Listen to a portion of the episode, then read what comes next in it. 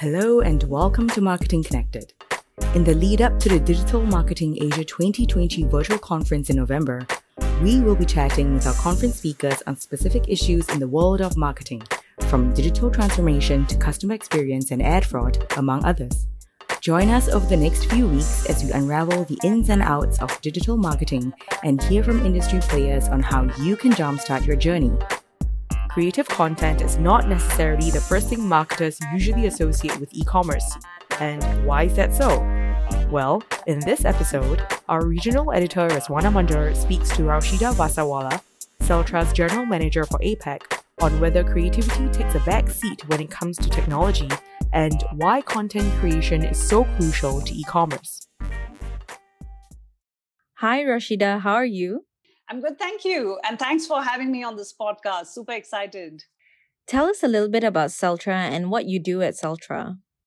Yeah, sure. Celtra is a cloud-based creative management platform which offers creative and marketing teams to collaborate on design and deliver omni-channel digital campaigns with quality and high efficiency.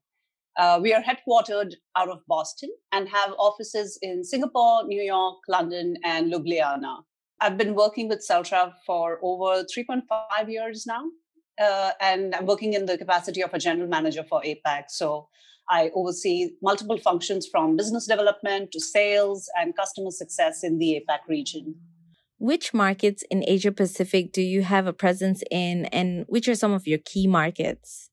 Our A PAC headquarters is in Singapore, uh, but we've got a broad presence across multiple markets in the region. So from India to Indonesia, Malaysia, Hong Kong, Australia, New Zealand, and earlier this year, we set our footprint in Japan and South Korea too. Who are some of the clients you work with? We work with brands, publishers, and media platforms, and uh, global brands like Adidas, Spotify, Unilever, Lululemon, C N N, M O B. And in the region, we work with partners like Maxis, MediaCorp, uh, Philip Morris Japan, uh, Lazada. So how has the year been like for Celtra? Are there many new areas you've ventured into? What are you guys focusing on? Celtra has been well positioned for the shift because we offer cloud-based creative software that I told you earlier. Yep. It brings teams together to collaborate on designing, scaling, approving, and launching creatives for digital campaigns. And with this whole new normal, it's more important than ever to enable remote collaboration. So we are lucky in a way to be playing in that space. Uh, then on the other side, we are also seeing a tremendous growth of e-commerce. So consumers are becoming increasingly online-driven because of the storytelling, which has become paramount, and it needs to be done at a scale. So to automate production, e-commerce brands need a high volume of design variations. Mm. So think of languages, markets, new products, promotions, et cetera. And earlier this year, we doubled down on our creative automation and we launched the solution that caters only to marketers. Celtra has made a big push in creative-led content storytelling at scale with its creative automation tool. Tell us a little bit about it and how exactly it helps clients. Automation has touched everything in marketing, save for creative. Most marketers haven't adopted creative automation because they don't even know it exists. Yeah. Uh, Creative automation is really a new concept and very different from the traditional brief, idea, production, launch process that most marketers are used to. Mm. But relying on old school manual production is not only expensive, but slow and cumbersome, which results in generic ad experiences and inconsistent design. So continuing to do this old-fashioned creative production equals to content gap.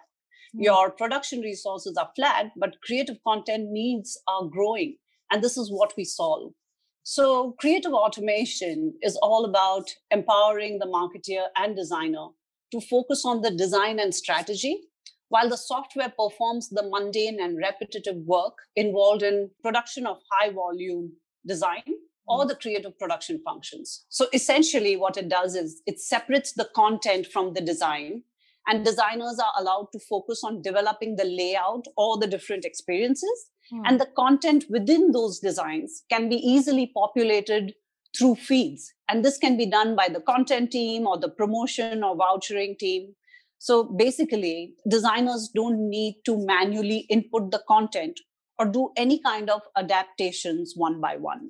And we're working with brands who have seen like three x increase in the creative volume and uh, that they're producing, and two times faster the production, plus uh, forty percent less effort on the review and approval. So the entire uh, production process is a lot more seamless. Yeah, and a lot more agile as well. Absolutely. I think this really lets the designers do what they do best. Um, but what do you have to say to critics who might say that this will result in teams being leaner? I think instead of uh, looking at it that way, there's another perspective where you are optimizing your resource to focus on the design and craft mm. rather than making them do mundane uh, job of just, you know, uh, mechanically adapting to different designs. You can use your same number of resources to do a lot more content, which is a lot more meaningful and uh, a lot more personalized.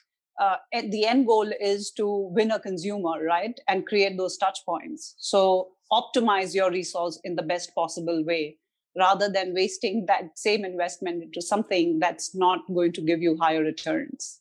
Now, very well put. Um, I know we both have a passion around the topic of e-commerce, and e-commerce is booming around the world, but creative content is not necessarily the first thing you associate with e-commerce in the marketing world.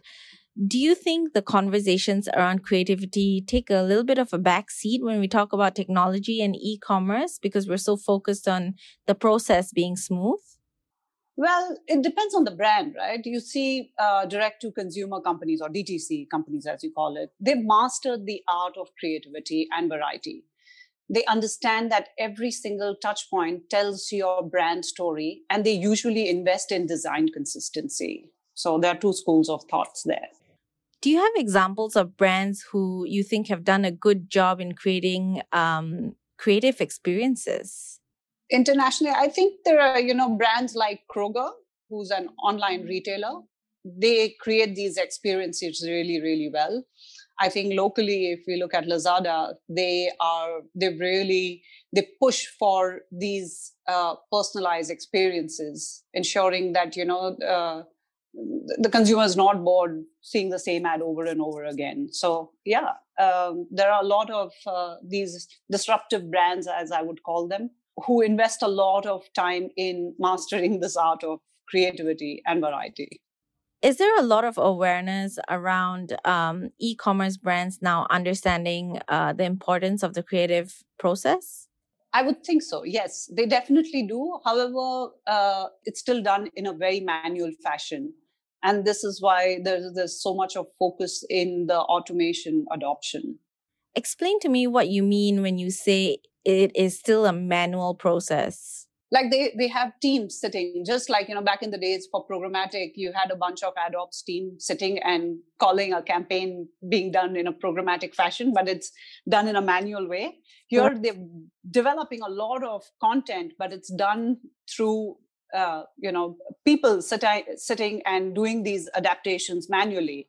So personalization is done, but it's it, it comes as a cost. And I think this is where we're talking about why automation is important. Right. Are creativity and personalized experiences two sides of the same coin? So personalization is a tactic, whereas creativity is about storytelling. You need a story first, and then the angles to deliver these unique experiences. We will be taking a short break. If you would like to join us at Digital Marketing Asia twenty twenty as we dive into topics such as transformation, data and analytics, and e-commerce, head to conferences.marketing-interactive.com slash digital-marketing-asia. So how can the two come together? Where does one stop and another start? So it's not so much about what uh, comes first or what starts and then stops. Uh, it's about understanding the different aspects or dimensions of personalization. What do you mean by personalization? Uh, it's the experience that you're creating, uh, which is data-driven, right? You're serving the right message to the right audience at the right time and at the right place. Uh, and then you choose the right channel or channels. And you bring all of this together in the form of a visual or a creative that the consumer sees. And if you look at the statistics, it shows that creatives define sixty percent of the campaign performance. So in a sense, personalization strategy needs to be delivered not only on data and media, but it's also the creative. Why is content creation so crucial to the e-commerce industry? So e-commerce campaigns need high volumes of content to keep performing. Hmm. It's simply because consumers become blind to your ad if they keep seeing the same ad over and over. Mm. And another volume driver are the multiple channels that these e-commerce brands need to advertise on. So very simply put, creative is being used as a performance lever when it's done right. Mm. You need different stories for different audiences. And we touched upon this earlier. You know, it's audience, it's the message, you have different targeting parameters. You tie all of this together into a creative, Uh, which can be then used as that performance lever. What are some of the challenges brands face in creating content that drives e-commerce sales? So two things. Uh, one is the manual production that results in the content gap. And mm. content gap is nothing else uh, but the amount of creative content that brands are currently producing versus the volume of creative content they actually require. And then the second one is agility. Having to quickly make changes to live campaigns or just scrap an existing planned approach. Uh, just think of the pandemic. Imagine you've planned a campaign that was shot and based in an office, but now that imagery is not at all relevant. So you need to do something else, and that too very quickly. We're always saying e-commerce is now taking over the world, and to a large extent, it saw an accelerated uptake due to the pandemic. But have e-commerce players then taken growth for granted at the expense of consumer experience? What are your thoughts on this? Mm, I don't really think so. I think uh, everybody is just adapting to the new normal. And so if as a consumer, I'm not comfortable going to a physical store, I'm pretty okay if I'm, you know, purchasing uh, online. And I think this is like unanimous across uh, across the globe. So if there's anybody who can actually serve these demands or cater to these demands of consumers, it is these e-commerce players. And that's primarily the reason why all these traditional C P G brands are also making that shift. Mm. They're all uh, focusing now on e-commerce than the regular, uh, you know, retail uh, or uh, brick and mortar store experiences. So what will you be speaking about at D M A, uh, Rashida, and what can our audiences hope to take away from your session? Oh, that's one event I'm really looking forward to. So I'll be talking about the future of creative production and how brands can turn their creative into their number one differentiator that uh, outmarkets uh, the competition. Fantastic. Thank you so much for joining us. Thank you very much for having me uh, for this podcast. It's an honor. Thank you. Thank you for listening to Marketing Connected, and stay tuned for another Digital Marketing Asia twenty twenty episode next week. If you are interested in signing up for the upcoming Digital Marketing Asia twenty twenty virtual conference, click the link attached to the episode description or head to w w w dot marketing dash interactive dot com. We hope to see you there.